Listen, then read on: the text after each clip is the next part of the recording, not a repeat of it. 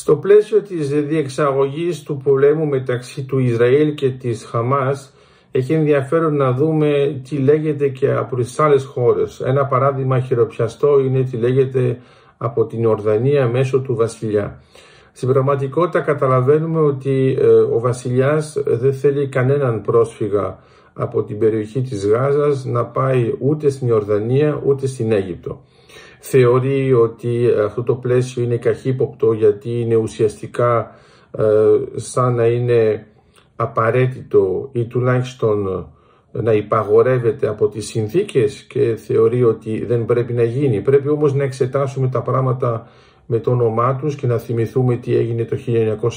1967, ποια ήταν η εμπλοκή της Ιορδανίας και της Αιγύπτου ενάντια στο Ισραήλ και ε, παρόλο που θεωρούν ε, και η Ιορδανία και η Αίγυπτος ότι υπάρχει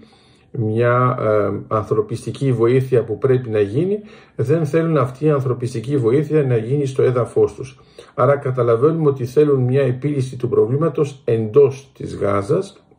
και αυτό πάλι έχει ενδιαφέρον γιατί στην πραγματικότητα σημαίνει ότι το φιλικό πλαίσιο που υπάρχει μεταξύ αυτών των χωρών σταματάει ως ένα όριο που θεωρείται μια κόκκινη γραμμή. Θα προτιμούσα να υπάρχει μια λύση εντός της Γάζας έτσι ώστε τα προβλήματα να είναι περιορισμένα σε αυτήν την περιοχή και να μην έχουμε ουσιαστικά μια υποχρεωτική μετακίνηση στις άλλες δύο χώρες, στην Ορδανία και στην Αίγυπτο, γιατί ε, θεωρούν ότι ουσιαστικά θα μεταφέρουν προβλήματα που υπάρχουν στη Γάζα και στις δύο χώρες. Και έχει ενδιαφέρον γιατί ε, μιλάμε γενικά για ανθρωπιστική βοήθεια η οποία πρέπει να γίνει και είναι σημαντική αλλά ε, ο καθένας έχει τον δικό του τρόπο να την παρουσιάσει